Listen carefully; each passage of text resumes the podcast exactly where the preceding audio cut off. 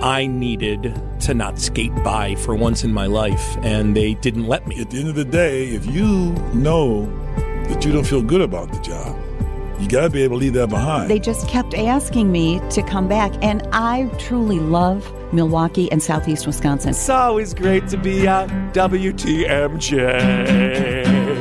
This is WTMJ Conversations. Welcome to WTMJ Conversations. I'm your host, Libby Collins. Dr. Eve Hall, CEO of the Greater Milwaukee Urban League, has been recognized by the Milwaukee Business Journal as a woman of influence. She was also named one of 16 business executives to watch and twice as a power broker. She's also been recognized as Woman Executive of the Year by the Milwaukee Biz Times, and that's just a few of the accolades she's received in the past decade. Today's conversation is with Dr. Eve Hall, and it all started right here in Milwaukee. It did. Born and raised here. This is this is my city, but what is always so interesting is we have no family here. My parents were from two different places. My father from Florida and my mother from Michigan. So all of my childhood was spent going back and forth to those two places to visit my cousins and my other relatives. Now, did you have siblings? I am the only child. So that that was an interesting upbringing. Yes. You were kind of isolated then with just your mom and dad. Yes. I mean, now I had wonderful friends, don't get me wrong. I've always been very sociable, and so I've always had friends. I've always been involved in different community groups and youth groups growing up, so I was very active.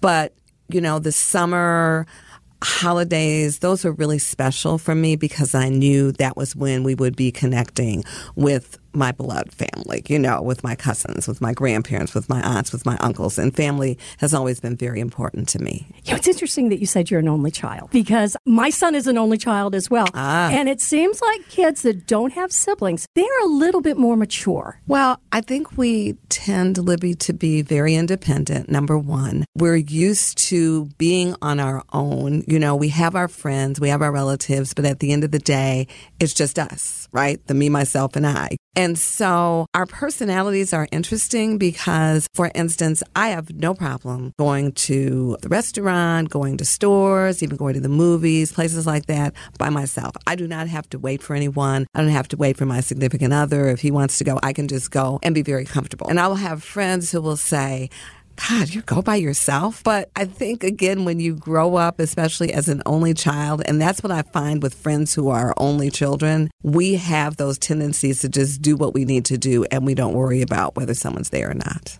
Your parents must have had quite an influence on you, though. They did. I love my parents. I feel so blessed. My mother is now 92. She just turned 92 August 25th. And she was literally tutoring children at an elementary school twice a week up until she was age 88, which is when COVID hit. That is the only reason she stopped. She stopped driving, but then had a driver. I actually got a driver for her. And her understanding of her purpose in life is very clear that it was about helping children. Even when she had an opportunity to work down at central office because she did work before Milwaukee Public Schools, she said no because she believed that her place was in the classroom with her children. And to the point that she has influenced and helped so many children read, she was a reading teacher, that the library is now named after her at George Washington Carver Elementary School. So watching her commitment and her tenacity always did have an influence. I mean, you really don't realize it until you're older, but subconsciously it did. My father, he was actually a chemist. He was from Florida. He was Mr. Personality. So he got along with everyone from the person who is homeless or needy to an executive in a corporation. And he just always believed that you always respect and appreciate people no matter where they are in life. What a great background that you had. And I bet you learned to read at a very young age with your mother being a reading teacher. The library was one of my other best friends. So I was always at the library, and I was one of those who would get, you know, four, five, six books and go through the books. And I loved Remember to the read. summer reading program? I love to read, yes. Yeah. But I had a summer reading program all the time in my house because my mother was a reading teacher, right? But, you know, it helped me in terms of, first of all, just reading, writing. You don't, once again, realize those childhood experiences and the impact that they have. And I believe that all the reading that I did, and then my mother had me write letters, and she would not always correct them. She was one of those who made you go to the encyclopedia to look things up. And sometimes I would get irritated because I thought, well, you're a teacher, you should be helping me. But I guess she said, you are going to learn on your own. So once again, that was good. But of course, there were times I had the attitude just thinking because she was my mother, she was a teacher, she should be helping me and not making me do these things. Coming up on WTMJ Conversations, I learned about an opportunity at the Urban League. They were looking for an education projects coordinator. I literally talked to the person who said, I would love to hire you. Dr. Eve Hall, the current president and CEO of the Urban League, talks about the first time she worked for them a number of years ago. You're listening to WTMJ Conversations. Welcome back. I'm Libby Collins. We're talking with Dr. Eve Hall, the CEO and president of the Greater Milwaukee Urban League. Let's find out why she left Wisconsin to go to college. Florida A&M University, which is where I went to undergrad in Tallahassee, Florida, was a legacy school. My father went to that school. My cousin was there at the time. Um, my other relatives, uncles and aunts, went to that school. And as I was growing up and learning about Florida A&M University, that just became a place that I knew I wanted to go. I wanted to be away from Wisconsin. I learned a lot about my own culture.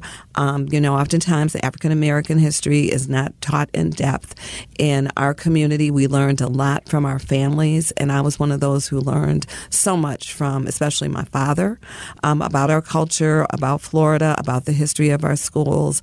And so I wanted to be a part of that during my college years. And the weather couldn't have hurt either. Oh, the weather was great. But that culture experience, that is really what I was looking for. And again, that was a connection to my dad, and that meant a lot to what me. What was your initial plan when you went to school as far as a career? You know, Libby, I am one of these people who was not sure. I ended up with a liberal arts degree, basically educational psychology, certification in learning disabilities. I was always, once again, involved in different activities on campus. And I remember creating some workshops. Life after graduation, are you ready? And I created these workshops when I was the queen for our university, just as something that I like to do when I graduated, I knew that there was this mixture of education, business, and PR, but I didn't know what that looked like. And as much as I love my school, they didn't quite know how to help me either. So I ended up going into education. And honestly, after I interned for a semester,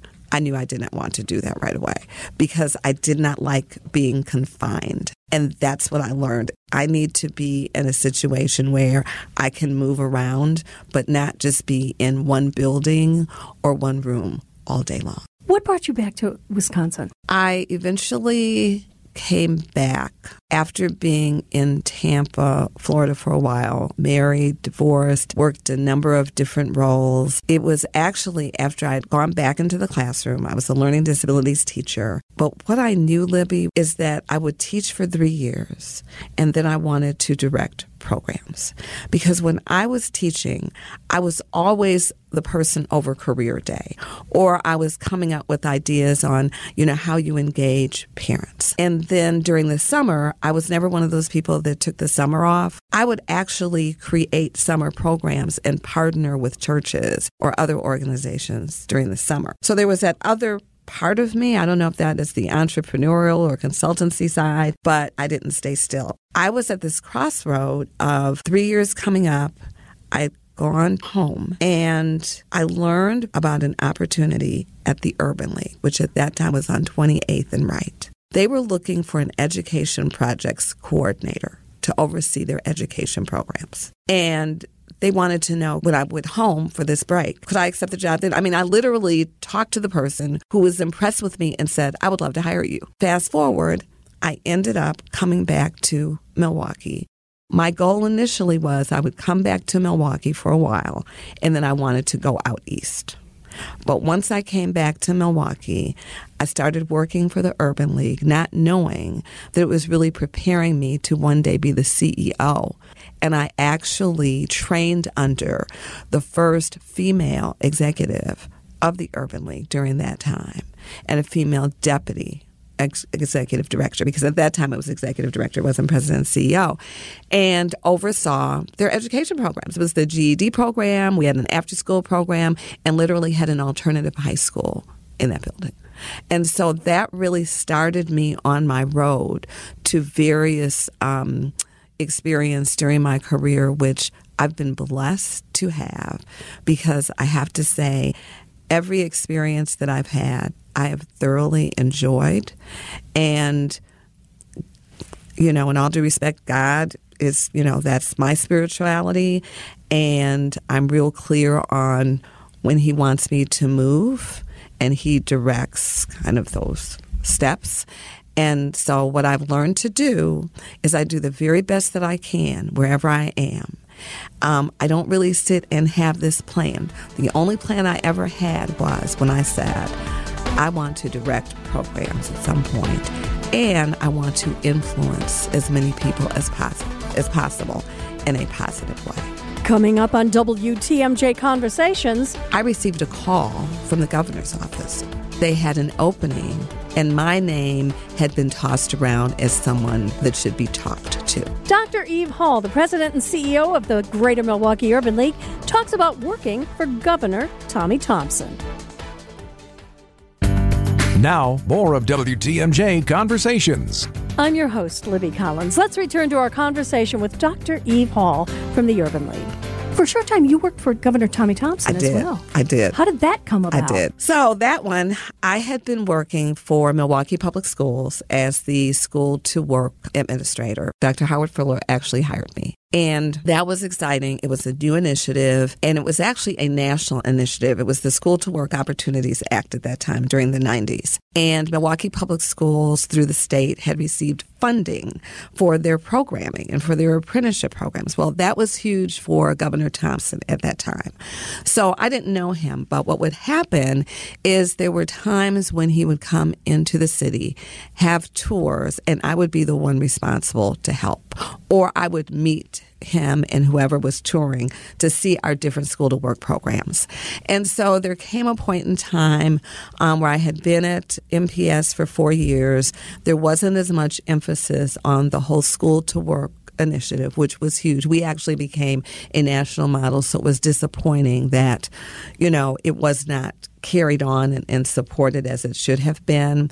So during that time, I received a call from the governor's office who, and it was interesting, they were concerned about what was happening with our school to work initiative, but then they had an opening in the governor's office. And my name had been tossed around as someone that should be talked to about that role. And I never, Libby, thought about first of all, working in governor's office, I'd never really been politically active. You know, I've always been one of those who's ever the best person. And so this was literally a new, new experience that I never ex- expected. But it was a great one because during that time, um, there was just a lot of camaraderie. There was a lot of collaboration, um, quite frankly, across the aisle. There was a collaboration in this community that was very, very different. And I was able to, um, you know, represent him on a number of issues. And what I've learned is, um, especially when you're working in politics, because in a sense that's what it was, um, is that if you can, just like a marriage, if you can agree to respect and agree on most things and agree to disagree on some things, because that's life, right? Um, you, you can be okay. And we had a very good relationship and being very candid about different issues and what needed to happen. And I had a great team that I had as my own team out of the Milwaukee office. So, so what did you decide to do next? At that point, interestingly, um, Governor Thompson went on to D.C. At the same time, though, um, Thurgood Marshall College Fund was looking at opening a regional office here. Thurgood Marshall College Fund is a scholarship organization involving uh, historically black colleges and universities. And at that time, Miller Brewing Company, before it became Miller Coors, the executive vice president of Miller Brewing Company, was the board chair for Thurgood Marshall College Fund. He knew of my work. And as they were deciding where the first regional office would be located, they decided it would be in Milwaukee because of the support from Miller Brewing Company, which was one of the founders of Thurgood Marshall College Fund. The fund was located in New York at the time, but there was no literal presence here. So there were a group of business and philanthropists that came together, including the Bader Foundation. Um, they asked me if I would be interested in opening their first regional office. That And- had to be really rewarding. Oh my because God! you had gone to yes, an historically yes, black yes, college. Yes, when I say a rewarding experience for those ten years, it was phenomenal. Um, to be able to go visit other. Uh, historically black college campuses around this country, learning just again the deeper history of how important they have been along the road, um, meeting college presidents and professors and, and students who really had a sense of belonging on these campuses and watching them every year when we would bring up to 500 students to New York for a weekend. And during that weekend, they would actually have career development sessions with our corporate business leaders who were part of the Thurgood Marshall College board. And some of those would result in internships. But these students would be, um, they would, it was competitive and they would be selected from their campuses to spend three and four days in New York. They had a chance to have different cultural experiences in New York. Then we had our huge dinner when they were presented. And, you know, I just have to tell you, knowing that I could help influence. And then we were raising money for scholarships for students who were from this area going to the colleges, um, but still encouraging them to think about coming back, you know, to the city. But again, it was just that culture, it was education. Um, I had a chance to galvanize this community with our annual luncheons at the Italian Community Center, and we would give the Thurgood Marshall bust to leaders in this community who are making a difference. So that experience for 10 years, which included two, two, two and a half years in DC, was wonderful because I actually moved to DC um, working for Thurgood Marshall when they were opening their advocacy office uh, in DC. So I had a chance to be a part of building the presence in DC. Yet you returned to Milwaukee. I did. I did not want to do that. I have to be honest. Being out in DC was twofold. While it was great, you know, still working for Thurgood Marshall, what was really special is that my family was out there. I had my cousins, my first cousins, that lived in D.C., in Virginia, in Maryland. So that meant I did not have to get on a plane to see them. I could see them anytime I wanted to. When the holidays came around, you know, my mother would fly out and other friends or, you know, cousins would fly, but I was right there with my relatives.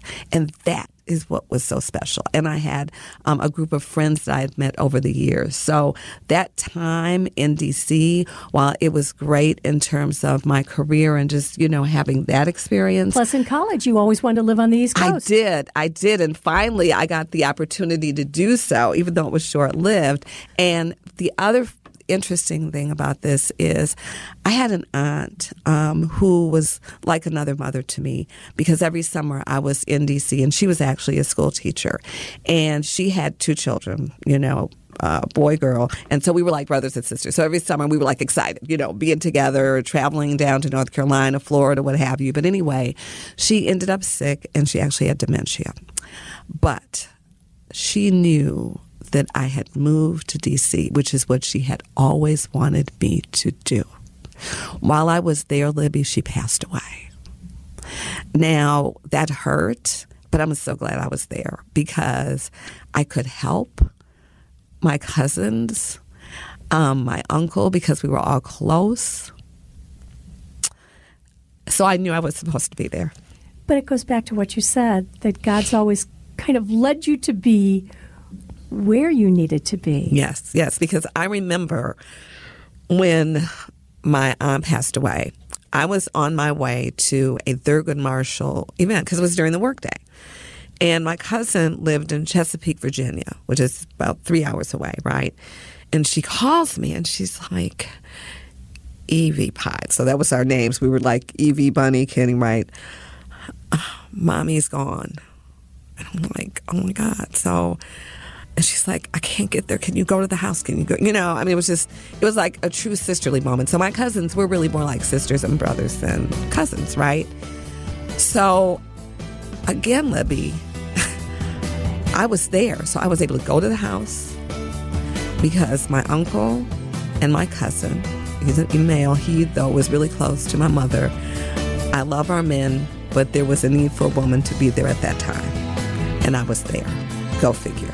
Still ahead on WTMJ Conversations. I said, Well, Lord, I guess you can't speak to me any further. I mean, I had not seen that picture, Libby. I don't even know the last time I saw that picture. Dr. Eve Hall from the Urban League talks about the photo that brought her back to Milwaukee.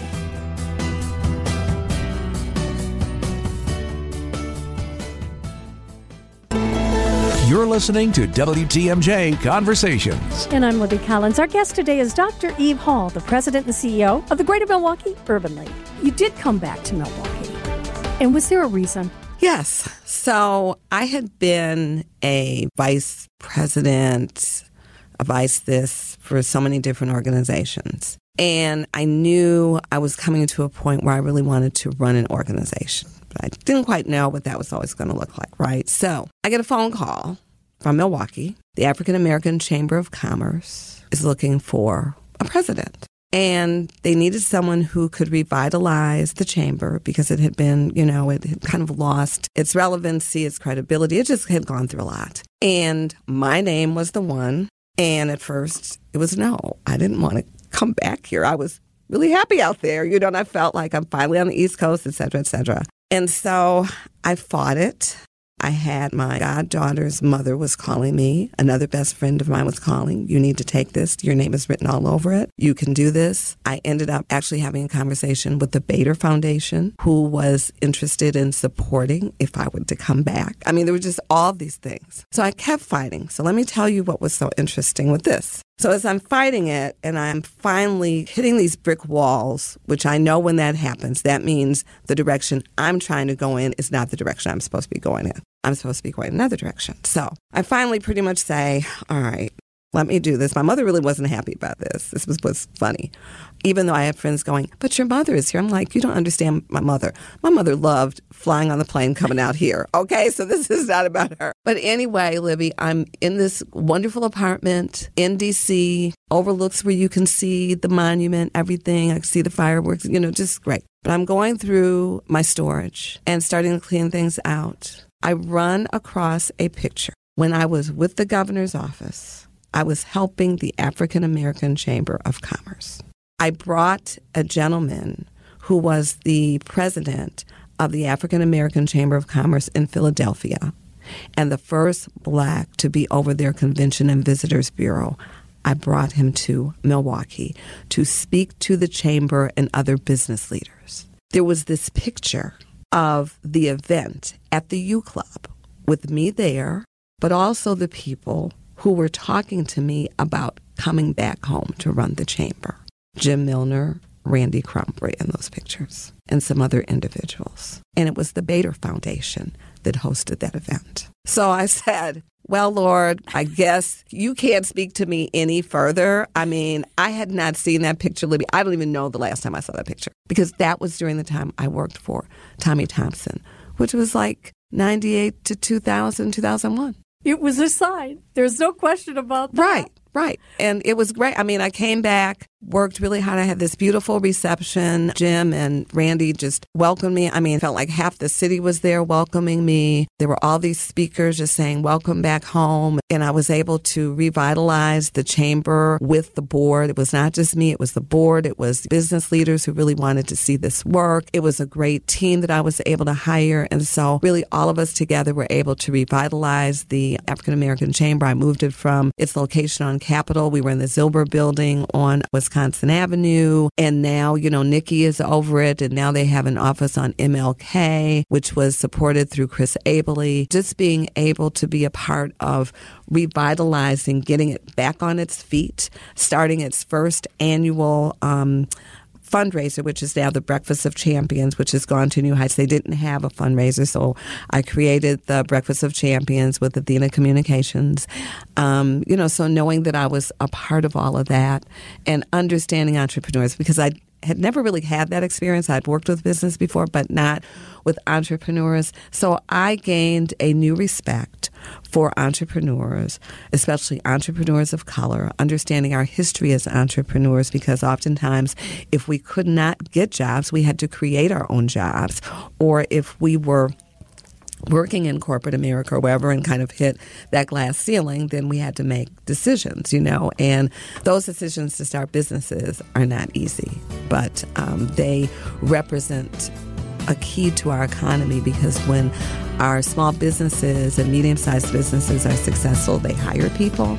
And really, that's most of the economy, our small and medium sized businesses. Coming up on WTMJ Conversations, we were one of the first group of urban leagues being founded around the country. Dr. Eve Hall talks about the 100 plus year history of the Urban League in Greater Milwaukee. You're listening to WTMJ Conversations. Welcome back to our conversation with Dr. Eve Hall. I'm your host, Libby Collins. Once you brought the African American Chamber of Commerce back to life, like you said, you gave it a lot of energy. The Urban League came along, and here you are today. Never expected to be at the Urban League. And, you know, I have to give no offense, Roy, a shout out because he was the board chair at the time. He was very clear about, we really would like you to interview for this role. And I did not feel that it was time for me to leave the chamber. There was still so much more to do. And once again, through a few mentors that I had, you know, a lot of prayer, I ended up moving over to the Urban League, is all I can tell you. What I learned is it was the time for me to move on. I had placed the urban, the chamber where it should be. Um, Ossie Kendrix came and took it to the next level. You know, I was able to start a revolving loan fund program there too. So, you know, it, it was left in a good place but I just didn't feel the Urban League was the place initially. But then when I spoke with the board and they were so open to new ideas and new ways of thinking and doing things, and then I finally had a piece about it. But it was hard because the chamber, that was a part of me. I had worked so hard at that chamber. I was very close to my board, very close to the people that I had worked with. And that was a tough decision. But again, all the experience you had through the years in education with the Milwaukee Public Schools, Governor Tommy Thompson's office, the Thurgood Marshall Scholarship Fund, the African American Chamber of Commerce, you've brought all of that to the Urban League and incorporated it in new programs. That is what I realized, Libby, because there was a point when I kept wondering, what do I do with all of this? And the Urban League, because they focus on education, employment, housing, health, entrepreneurship, social justice issues, community engagement, all of those areas I have touched upon or been involved in on some level throughout my career. And so I've been able to bring that to the table. And then also being a staff person at the Urban League at one point. You know, I know it from that level, but I also know it as a partner because when I talked about my work in Tampa, Florida as a teacher, when I was a learning disabilities teacher, during the summer when I would create these programs, one of the places that I would have the students go to was the Tampa Urban League. Now, I didn't really understand the significance of the Urban League. I just knew it was a very important and strong black organization in Tampa and that our children needed to be connected to it and they had different activities. In fact, I used to run their after school program, the Tampa Urban League's after school program as a teacher. When I would finish teaching, I would oversee their homework centers. And I recruited the teachers from Tampa public schools to help at those homework centers with kids. So there's been a connect, not knowing one day that I would be in this role. But again, it goes back to, as you said, your spirituality. God leading you to where you need to be mm-hmm. at any given time. Yes. The Urban League. Why is it so important for this community? The Urban League's history dates back to 1919 in this city, 1910 nationally because it was founded in New York. But we were one of the first group in the first 10 years of urban leagues being founded around the country. And why were we founded? It's so important. During that time, the Great Migration, which I think people are familiar with, 5 million African Americans moving from the South to the North to the East for a better way of life. When they came to Milwaukee, Milwaukee was an industrial city and there were jobs. The Urban League's role was as an urban advocacy and social service agency that served as a liaison to the city fathers, encouraging them to hire African Americans. We were the organization that provided employment and training for individuals to get into these jobs in Milwaukee. We, we partnered. Um, we helped with some of the social skills and graces and um, even some of the recreational activities were held at the Urban League because at that time, especially, we were limited to where we could go and where we could be. So the Urban League became also that place um, to deal with social issues, with political issues, socialization, all of those things. In fact, when it came to health, we actually helped create a community drugstore because there was lack of access um, to vaccinations, to medicine. So we helped with that development. Um, we were very strong in working along with housing when it came to, you know, the late Vel Phillips or, you know, Father Groppi. I mean, the Urban League was connected to that. We've always been connected to promoting employment, but also economic stability. Um, education was huge for us in terms of GED programs, in terms of computer literacy, some of the things that we're doing now, um, partnering with schools around mentoring. You know, we've, we've just been connected in every aspect of life for African Americans, but also in terms of understanding the importance of collaboration across race, across gender, across religion in order to create a better environment, a better landscape, a better community. And that is really the mindset, not only locally, but that's a national mindset. Coming up on WTMJ Conversations. She's actually one of the first women to start a college. Watching her life, she was a leader in politics, inspiring in terms of education. Dr. Eve Hall from the Urban League has inspired many people. But who inspires her? Now, more of WTMJ Conversations. I'm Libby Collins. Today's conversation is with Dr. Eve Hall, the president and CEO of the Greater Milwaukee Urban League. Who inspires you? I look at Mary McLeod Bethune. A lot of people don't know who she is. When I did my doctorate, I studied her life. She's actually one of the first women to start a college, Bethune Cookman University now in Daytona Beach, Florida, who started the National Council of Negro Women, who worked closely with Eleanor Roosevelt to make sure that African Americans could benefit from um, some of the kind of war relief during the Depression, some of the New Deal programs, making sure that we were involved. Watching her life, she was a leader in politics, inspiring in terms of education because she started that school first starting with girls because she felt like young women just were not given the opportunity to really get the skills that they needed someone who also was a partner with an insurance company who bought beachfront property because blacks could not go on the beaches in Daytona Beach. So she partnered with some other African American males to purchase Bethune Volusia Beach Resort. Just watching how she worked and she did fundraising. One of her first board chairs was John Gamble, the founder of Procter and Gamble. So she also knew how to work with business leaders to get what was needed for her community anyone who could make a difference during that time, even when the Klan surrounded the campus that she created, and still go forth, that was huge. I think about the past leaders of the Urban League, both on a national and a local level, that served during a time when we were not necessarily welcomed at the table or where the efforts to level the playing field were not always receiving enthusiasm. So when you're in these roles, you're also taking a chance. You're taking a chance with people maybe wanting to harm you, maybe wanting to harm the organization. Once I really understood and learned the history of the Urban League in becoming the leader. I see it as an honor and a privilege because of what the organization has done and how we are still so relevant. We are in 36 states in the District of Columbia, and there are about 90, 92 of us around the country. There are still issues around disparity, as you know, and gaps. Now we're entering an unfortunate era of race relations that, you know, have a lot of tension, some political issues that have a lot of implications.